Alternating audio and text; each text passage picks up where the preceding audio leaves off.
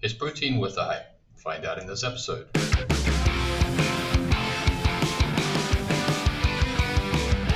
Hey guys, I'm Mike. And I'm Tween. And we're going to be exploring fitness, primarily focusing on the over 40s and their journey back to a healthy version of themselves. If that sounds like you, stick around and as we chat about how important protein is to people over the age of 40. So Tween, I think that's the first thing, is how important is protein really for those that are over 40? Or is it in fact maybe even more important? Well, I think the concept of protein in this case is that it's vital to our bodies. It's one of the most essential macronutrients to the body because virtually everything in our body needs to be replaced. Okay, different cells in our body needs to be replaced and you need protein in order to do that. So protein is that building block. Now, what happens after 40? For most people in the modern world, I would reckon that your body's health state is probably not the best. Age has probably caught up with you. And what age essentially is just your body showing signs of wear and tear. That just means your body's ability to rebuild itself has slowed down to the point where, you know, it's starting to be challenged quite a bit. So by that logic, after 40, around that age where you actually start to feel all these effects, protein actually becomes that much more important. Yeah. So I believe the protein requirement, I could be wrong on this, but I think the protein requirement for every decade after 30 is like 2 or 5% more, something like that. Oh. So the older you get, you actually require a bit more protein to get the same job done. Of course, protein is just one of the factors, right? It's like, yeah, I can buy all the materials to build a house, but of course you need to have the workers to build a house. You need the plot of land to build a house and all that sort of, you know, it's just a very direct analogy to it, but protein is just one of the factors.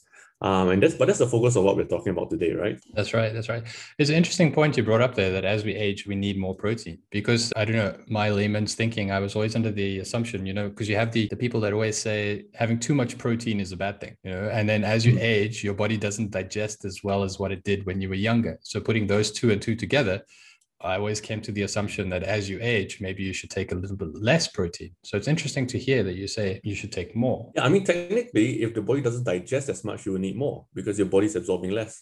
That's right. So if that was the argument, then that is kind of invalid already, right? So in light of that, how do we actually then work out how much we need, how much protein we need to take in? For protein, there are so many kind of formulas that go around. And I think recent research has been quite, you know, revelatory in the exact amounts that we need. And it's not as high as we used to think because I'm pretty sure many of you who have grown up lifting weights, you know, when you were 20, when you were 30, you always hear all the bodybuilding magazines tell you, hey, 1 gram per pound, you know, 1.5 grams per pound.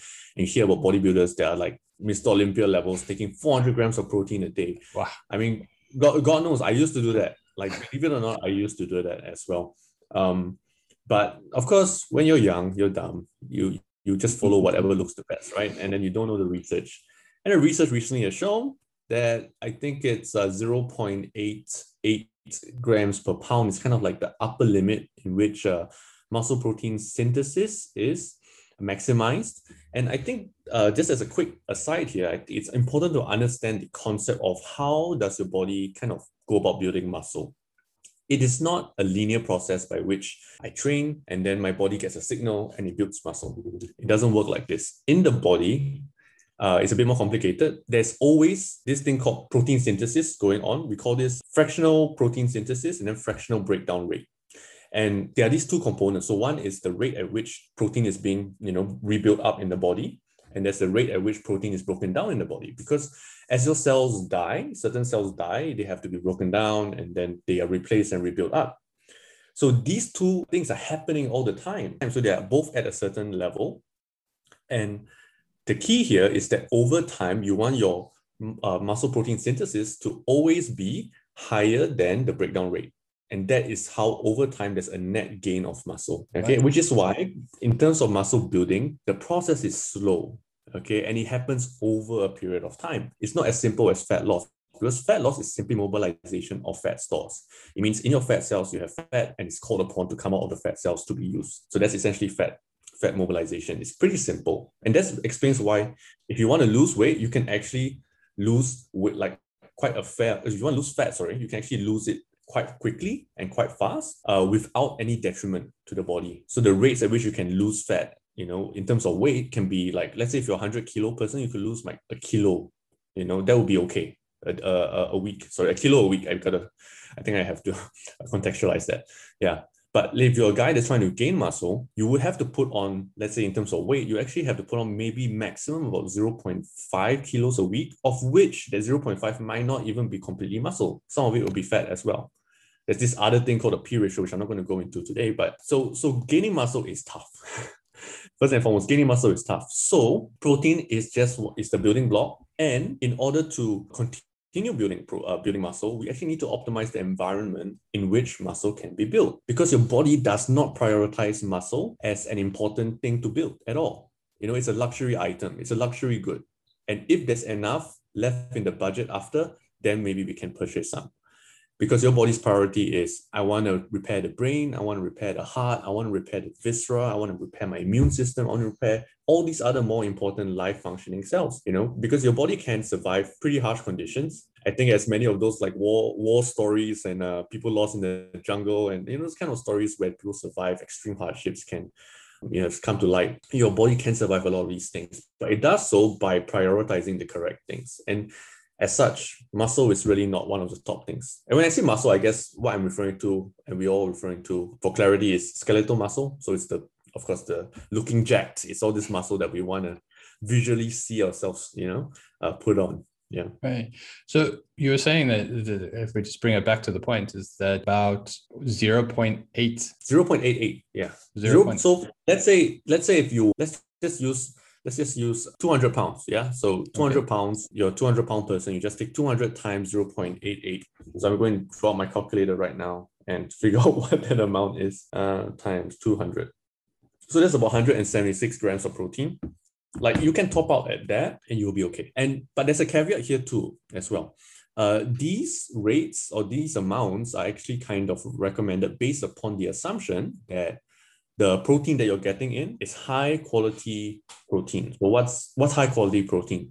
It's protein that has a very complete amino acid profile, okay? Because there are a lot of different amino acids, different types of proteins, because they all do different functions, but there are some that are a bit more specific to muscle protein synthesis. And those are like your BCAAs. But there's also this class called EAAs, which are essential amino acids that your body cannot produce. So you want to get those from other sources that have these proteins. And what are the best sources? Well, they are very rich in meat, dairy, eggs. These are the main ones. Anything that's like animal protein will have all these complete profiles very readily adequate. Then there's also the argument of plant versus animal protein, right? Because I know that that's probably the next question people will ask. Yeah. And plant protein is less complete and is less inefficient. Why? Because plants are not really meant as a protein source, okay? Putting aside all ethical debates and all, let we just look at the facts only. Plants, the makeup of the nutrient profile of it, does not have protein as a very large piece of that. Because plants are very good at providing lots of micronutrients, phytonutrients, as well as, maybe, you know, starchiness, some carbs as well, if they are starchy plants. But that is what their purpose is for, mostly to buffer enough fiber, mostly to buffer our micronutrients, not as a protein source. Could they be a protein source if you choose to be vegetarian? Yes, but that would mean that you need to be a bit more mindful about how much you're taking in, because it comes with all the extra carbs and fats, some fats as well, especially if you're taking like legumes and stuff, right? Yeah. So yeah, an inefficient source of protein, but some of the plant sources are still complete. I think, and people will probably want to know which one. So one of the most common ones is soy, and soy is a great protein source. Like, that's a fantastic protein source. I think pea hemp is also good in that it has the whole complete amino acid profile, just not in the values that you would get from a proportional amount of meat. Yeah. So that is really the only argument. It's not that one is better than the other. It's just like, you're just using the wrong tool for the job. You know, it's like if you have a nail and you're trying to use a screwdriver to hammer in the nail, it's like, dude, if you have a hammer, just use the hammer. Unless you have this ethical issue with using hammers, because hammers were made by child labor over in Africa or something. And then maybe, yeah. And it's a very violent act to hit a nail in. Yeah. Oh, it's violence against nails. You know, yes, but you have to hammer the nail in, right? But that's kind of the concept there. You know, it's not better or worse. It's just way more efficient, which in my eyes, that makes it better because I don't have to eat as much then. Okay. So it comes to the case of it's up to you to decide which ones you want to go for, but try to choose good, clean protein sources, and those with the higher amino acid profile will benefit you better in the long run. Yeah, I wouldn't really describe it as clean because I think that itself is another concept to talk about. But I don't think it's clean or anything. It's just if you want to get a complete amino acid profile, your first choices, assuming you have no ethical qualms, is just get it from meat, get it from dairy, get it from eggs, and you are settled. Like you will be settled. And then if you calculate how much protein you need, the max that you would need, if you're getting all of it from these sources, the max that you would need is about 100. If you're a 200-pound guy, it will be about 170 grams approximately. Okay. You know? And so then you're covered. I think we also just need to clarify here is that when we talk about this 170 grams, we're talking about the macros, right? We're not talking about the weight of the steak. Yes, sorry. I think that's an important part is to keep in mind. So 170 gram steak is not going to give you 170 grams worth of protein. Yes. Yeah. Okay, so that's one part. All right, so we looked at the types of protein that we could also look. What about timing of protein? Does that make a difference, or is that only when you get to the elite level? No. Timing of protein does make a difference.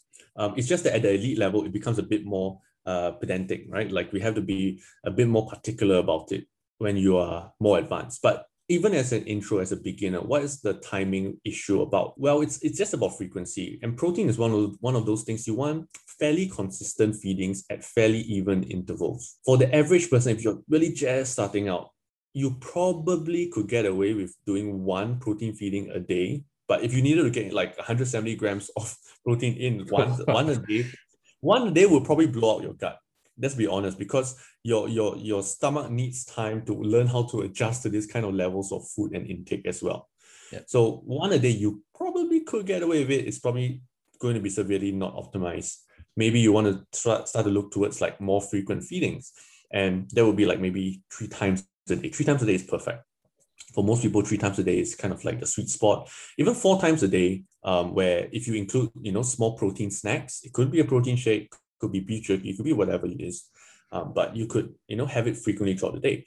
And the reason why we need a level of frequency to protein is because protein in and of itself cannot be stored in the body, okay? Not directly as protein, okay? So protein, first and foremost, like I say, it's building material, it's raw material, and its primary use is as raw material to rebuild the cells. And let's say you have an excess of protein, okay? In that particular instance, that snapshot of time, in that time period, you have an excess of protein. What happens is then if your body does not have this requirement to shuttle that protein to the place that requires repair, then what it's going to do is it's going to try to break that down into energy, okay? Into some sort of glycogen, yeah? So it's going to break it down into glycogen because basically, if you want to talk about the actual chemistry of it, protein is like metabolized into its amino acids and ammonia. And then the leftover carbon compounds for it is then converted into glucose. Yeah.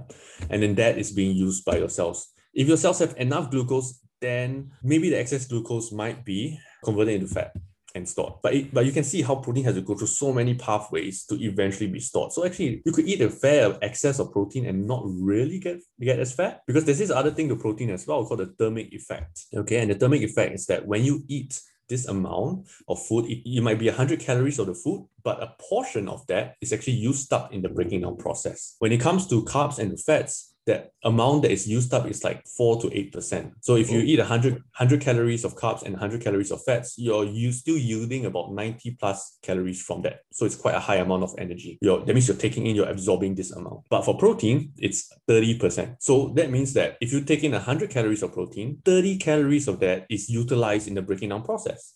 And you're only going to yield 70 calories. So technically, if you had 1,000 calories of protein versus 1,000 calories of carbs and fats, you're actually taking in more, you're retaining more calories from the carbs and fats than you are from the protein, which is why we always recommend protein, Right, because it also gives you the satiating effect, right? And it also gives you the satiating effect. Yeah, there's just so many cool things with protein. There's just so many good things. And that's why we focus on it a lot. I think for me as well, is one of the things that I when it comes to timing of protein, why I have to spread mine throughout the day is because I have tried the eating once a day. I've tried the eating twice a day. But when you're consuming such a large amount of food for a couple of hours thereafter, you know, the lethargic kicks in as it goes along, and it's become pretty useless during the day. So, oh man, all these are other topics we could talk about, like postprandial somnolence. That's called like, you know, your what do you call it, carb crashing or post meal crash. There's the technical term for it is postprandial somnolence, which is basically just telling you ate too much, all the blood's going into the gut to kind of shuttle the nutrients away as quickly as possible. But yeah, so those are other things we can talk about as well. But I would say for protein, with regards to the timing issue, it goes back to what I talked about with fractional build-up and fractional breakdown, right? Yep. If you provide all the material only at one point, at some point in that unit time period, a lot of it's going to be excess, and thus not all of it will be fully utilized. You know, think about it this way: you're building the house, and every day your workers need a certain amount of material because they can build the house at a certain rate. Okay, they can only build a house at a certain rate, mm-hmm. and you can give them more material, but they cannot use up all the material. So right. What do? Maybe they return the extra because there's no place to store it at the renovation site, right? I can't store it here. All this material get damaged. So just give me enough, and that's kind of the process by which you want to optimize it. So there are going to be periods of time, otherwise, where your muscle protein build up is actually not optimized if you only eat protein once in a day. And what you want to do is you want to keep it consistent. For the average person starting out, really 2 to 3 meals, that's about it. Making sure you hit the daily protein amount, that's good enough for most people. And then when you get into the more elite levels, yes, we might start to talk about stuff like when you time it, what are the quantities, you know, and what sources of protein also become a bit more specific as well. So if we had to give a summation of all of that, you see if it's correct or not, it's that one is protein is actually more and more important as we get on in age. So it's something we need to prioritize. The second part is that it's recommended to get about 0.88 grams per kilo, right? When you're looking at your macros of setting up your protein intake. And then it's advisable to get it mostly from meat if you know you are that way inclined, or if you are a vegetarian, to get a look from good veggie sources where you can make sure that soy would be the most the easiest to get it from. Okay, and protein and soy powders as well, right. Protein powders. And then we are to spread it out throughout the day. About three to four meals a day would probably be best if possible. Yep. I think that sounds about what we've covered today. Yep. There's honestly so much more we could talk about, but I think we're already done with time. Yeah, we've just managed to sneak in on time this time. So we'll see how it goes. So I think we'll call it a quit today. And let's take this information from here and apply it. And we'll see how it goes. Thanks so much again, Fane. We'll see you again in the next one. Okay. All right. Ciao.